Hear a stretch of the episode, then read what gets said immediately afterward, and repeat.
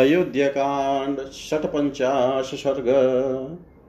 One की शोभा देखते दिखाते हुए श्री राम आदि का चित्रकूट में पहुंचना, वाल्मीकि जी का दर्शन करके श्री राम की आज्ञा से लक्ष्मण द्वारा पर्णशाला का निर्माण तथा उसकी वास्तु शांति करके उन सब का कुटी में प्रवेश। अथ रात्र्यां व्यातितायामवसुप्तमनन्तरं प्रबोधयामास शनैः लक्ष्मणं रघुपुंगव। तदंतर रात्रि व्यतीत होने पर रघुकुल शिरोमणि श्री राम ने अपने जागने के बाद वहां सोए हुए लक्ष्मण को धीरे से जगाया और इस प्रकार कहा। सौमित्रे शृणुवन्यानां वल्गुव्याहृतां स्वनं संप्रतिष्ठामहे कालप्रस्थानस्य परं तप। शत्रुओं को संताप देने वाले सुमित्रा कुमार, मीठी बोली बोलने वाले शुकपीक आदि जंगली पक्षियों का कलरव सुनो। अब हम लोग यहाँ से प्रस्थान करें, क्योंकि प्रस्थान के योग्य समय आ गया है। प्रसुप्तस्तु ततो भ्रात्रा समये प्रतिबोधित। जहो निद्रां च तन्द्रां च प्रसक्तं च परिश्रमं।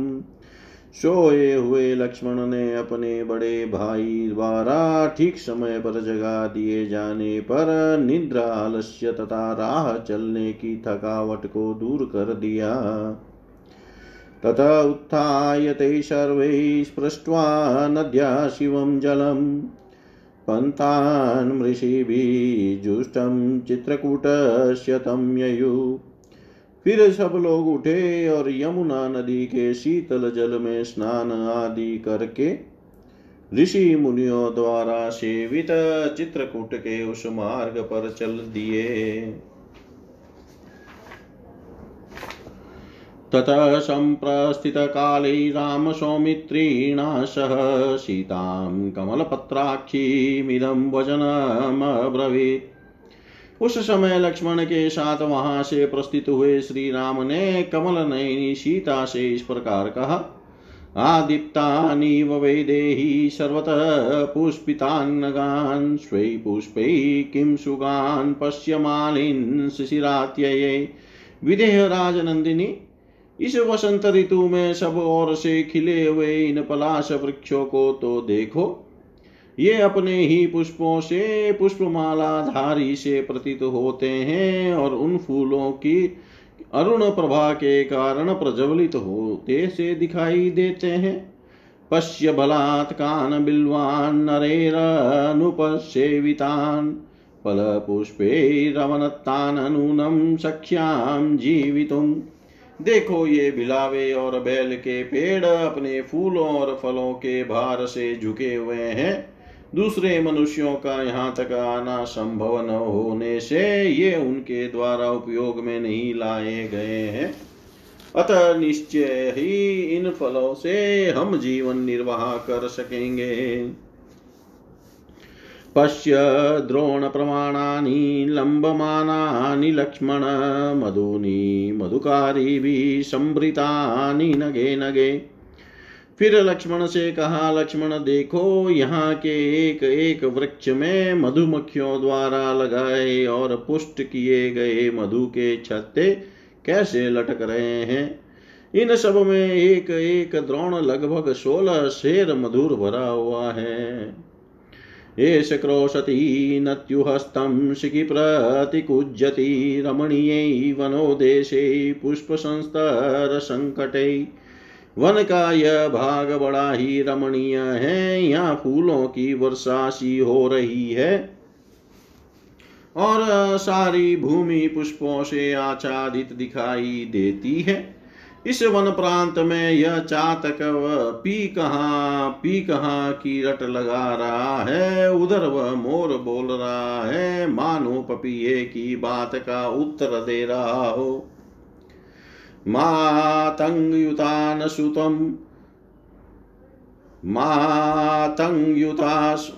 मातंगयुतानुसृतं पक्षीसंगानुनादितं चित्रकूटमिमं पश्य प्रवृद शिखरं गिरिं। यह रहा चित्रकूट पर्वत, इसका शिखर बहुत ऊंचा है। झुंड के झुंड हाथी उसी ओर जा रहे हैं और वहां बहुत से पक्षी चहक रहे हैं। संभूमि तले रम्ये द्रुमे बहुभिरावृते पुण्ये रश्यामहे तात चित्रकूटस्य कानने। तात जहाँ की भूमि समतल है और जो बहुत से वृक्षों से भरा हुआ है, चित्रकूट के उस पवित्र कानन में हम लोग बड़े आनंद से विचरेंगे। ततस्तौ पादचारेण गच्छन्ति सहसीतया रम्यमां सेदतु शैलं चित्रकूटं मनोरमं। सीता के साथ दोनों भाई श्री राम और लक्ष्मण पैदल ही यात्रा करते हुए यथा समय रमणीय एवं मनोरथ पर्वत चित्रकूट पर जा पहुँचे। तं तु पर्वतमासाद्य नाना पक्षिगणायुतम् बहुमूल फलम रम्यम संपन्न सरसोदकम। वह पर्वत नाना प्रकार के पक्षियों से परिपूर्ण था। वहाँ फल मूलों की बहुतायात थी और स्वादिष्ट जल पर्याप्त मात्रा में उपलब्ध होता था। उस रमणीय शैल के समीप जाकर श्री राम ने कहा, मनोज्ञोऽयं गिरिसौम्य नानाद्रुमलतायुत बहुमूलफलो रम्य स्वाजीव प्रतिभाति मे। सौम्य, यह पर्वत बड़ा मनोहर है। नाना प्रकार के वृक्ष और लताएं इसकी शोभा बढ़ाती है। यहाँ फल मूल भी बहुत है। यह रमणीय तो है ही, मुझे जान पड़ता है कि यहाँ बड़े सुख से जीवन निर्वाह हो सकता है। मुनयश्च महात्मानो वसन्त्यस्मिन् शिलोचये अयं वासो भवेत् तात वयमत्र वसेमहि। इस पर्वत पर बहुत से महात्मा मुनि निवास करते हैं। तात यही हमारा वास स्थान होने योग्य है। हम यही निवास करेंगे। इति सीताश्च रामश्च लक्ष्मणश्च कृतांजलि अभिगम्याश्रमं सर्वे वाल्मीकिमभिवादयम्। ऐसा निश्चय करके सीता, श्री राम और लक्ष्मण ने हाथ जोड़कर महर्षि वाल्मीकि के आश्रम में प्रवेश किया और सबने उनके चरणों में मस्तक झुकाया। तान महर्षि प्रमुदितः पूजयामास धर्मविद हास्यतामिति चोवाच स्वागतं तं निवेद्य च। धर्म को जानने वाले महर्षि उनके आगमन से बहुत प्रसन्न हुए और आप लोगों का स्वागत है, आइए बैठिए, ऐसा कहते हुए उन्होंने उनका आदर सत्कार किया। ततो अब्रवीण महाबाहु लक्ष्मणं लक्ष्मणाग्रज संनिवेद्य यथा न्यायमात्मानमृष्यये प्रभु। तदंतर महाबाहु भगवान श्री राम ने महर्षि को अपना यथोचित परिचय दिया और लक्ष्मण से कहा, लक्ष्मणा नय दारुणी दृढ़ानी च वराणी च कुरुष्वावसदं सौम्य वासे में अभिरतम मन।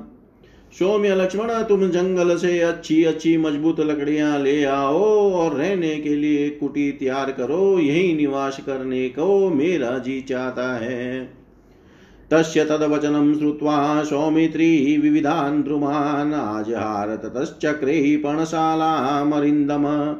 श्री राम की यह बात सुनकर शत्रु दमन लक्ष्मण अनेक प्रकार के वृक्षों की डालियां काट लाए और उनके द्वारा एक पर्णशाला तैयार की। ताम निष्ठिताम बदकटाम दृष्ट्वा राम सुदर्शनाम शुश्रूषमाणमेकाग्रमिदं वचनम ब्रवीत। वह कुटी बाहर भीतर से लकड़ी की दीवार से सुस्थिर बनाई गई थी और उसे ऊपर से छा दिया गया था। जिससे वर्षा आदि का निवारण हो। वह देखने में बड़ी सुंदर लगती थी। उसे तैयार हुई देखकर एकाग्रचित होकर अपनी बात सुनने वाले लक्ष्मण से श्री राम ने इस प्रकार कहा। एनेयं मांसमाहृत्यं शाला यक्षामहे वयं कर्तव्यं वास्तु शमनं सौमित्रेय चिरजीवी। सुमित्र कुमार, हम गजकंद का गुदा लेकर उसी से पर्णशाला के अधिष्ठाता देवताओं का पूजन करेंगे, क्योंकि दीर्घ जीवन की इच्छा करने वाले पुरुषों को वास्तु शांति अवश्य करनी चाहिए। मृगम हत्वानय क्षिप्रम लक्ष्मणेह शुभेक्षणं कर्तव्य शास्त्रदृष्टो हि विधि धर्मम् अनुस्मर। कल्याणदर्शी लक्ष्मण, तुम गजकंद नामक कंद को उखाड़ कर या खोद कर शीघ्र यहाँ ले आओ, क्योंकि शास्त्रोक्त विधि का अनुष्ठान हमारे लिए अवश्य कर्तव्य है। तुम धर्म का ही सदा चिंतन किया करो। भ्रातुवचनमाज्ञाय लक्ष्मण परविरहा चकार च यथोक्तं हि तम राम पुनरब्रवीत्। भाई की इस बात को समझकर शत्रु वीरों का वध करने वाले लक्ष्मण ने उनके कथनानुसार कार्य किया। तब श्री राम ने पुनः उनसे कहा। एनेयं त्रपयश्वेत चालां यक्षामहे वयं त्वर सौम्य मुहूर्तोऽयं ध्रुवश्च दिवसो ह्ययम्। लक्ष्मण, इस गजकंद को पकाओ, हम पर्णशाला के अधिष्ठाता देवताओं का पूजन करेंगे, जल्दी करो। यह सौम्य मुहूर्त है और यह दिन भी ध्रुव संज्ञक है, अतः इसी में यह शुभ कार्य होना चाहिए। स लक्ष्मण कृष्ण मृगम हत्वा मेध्यम प्रतापवान क्षिक्षेप सौमित्री समिद्धे जात वेदसी। प्रतापी सुमित्र कुमार लक्ष्मण ने पवित्र और काले छिलके वाले गजकंद को उखाड़ कर प्रज्वलित आग में डाल दिया। ततः तु पक्वं समाज्ञाय निष्टप्तं छिन्नशोणितं लक्ष्मण पुरुष व्याघ्रमद राघवमब्रवीत्। रक्त विकार का नाश करने वाले उस गजकंद को भली भांति पका हुआ जानकर लक्ष्मण ने पुरुष सिंह श्री रघुनाथ जी से कहा। अयं सर्वसमस्तांग श्रितकृष्ण मृगो मया देवता देवशंकाश यशस्व कुशलो ह्रियसि। देवोपम तेजस्वी श्री रघुनाथ जी, यह काले छिलके वाले गजकंद जो बिगड़े हुए सभी अंगों को ठीक करने वाला है, मेरे द्वारा संपूर्णतः पका दिया गया है। अब आप वास्तु देवताओं का यज्ञ कीजिए, क्योंकि आप इस कर्म में कुशल है। राम स्नात्वा तु नियतो गुणवान् जपकोविद संग्रहेणाकारोत सर्वान् मंत्रान् सत्रावसानिकान्।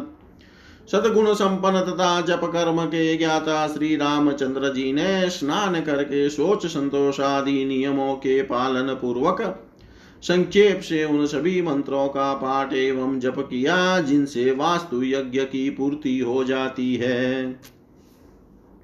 इष्ट्वा देवगणान् सर्वान् विवेशावशतं शुचि बभूव च मनोहादो रामस्यामित तेजस। समस्त देवताओं का पूजन करके पवित्र भाव से श्री राम ने पर्णकुटी में प्रवेश किया। उस समय अमित तेजस्वी श्री राम के मन में बड़ा आह्लाद हुआ। वैश्वदेव बलिं कृत्वा रौद्रं वैष्णवमेव च वास्तु संसमनीयानि मंगलानि प्रवर्तयन्। तत्पश्चात बलि वैश्वदेव कर्म रुद्र याग तथा वैष्णव याग करके श्री राम ने वास्तु दोष की शांति के लिए मंगल पाठ किया।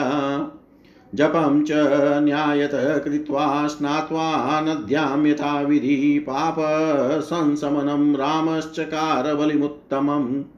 नदी में विधि पूर्वक स्नान करके न्यायतः गायत्री आदि मंत्रों का जप करने के अनंतर श्री राम ने पंचसुना आदि दोषों की शांति के लिए उत्तम बलि कर्म संपन्न किया। वेदी स्थल विधानानि चेत्यान्यायतनानि च आश्रमस्यानुरूपाणि स्थापयामास राघव। रघुनाथ जी ने अपनी छोटी सी कुटी के अनुरूप ही वेद स्थली 8 दिक्पालों के लिए बलि समर्पण के स्थानों चेतियों गणेश आदि के स्थानों तथा आयतनों विष्णु आदि देवों के स्थानों का निर्माण एवं स्थापना की। ताम्रिक्षपर्ण छदनाम मनोज्ञा यथा प्रदेशम सुकृताम निवाताम वासाय सर्वे विविशु समेता सभाम यथा देवगणा सुधर्माम। वह मनोहर कुटी उपयुक्त स्थान पर बनी थी, उसे वृक्षों के पतों से छाया गया था और उसके भीतर प्रचंड वायु से बचने का पूरा प्रबंध था। सीता, लक्ष्मण और श्री राम सबने एक साथ उसमें निवास के लिए प्रवेश किया, ठीक वैसे ही जैसे देवता लोग शूद्र महासभा में प्रवेश करते हैं। सुरम्य मासाद्यतु चित्रकूटम नदी च ताम माल्यवतीं सुतीर्थां ननंदहृष्टो मृगपक्षी जुष्टां जहो च दुःखं पूर्वी प्रवासात्।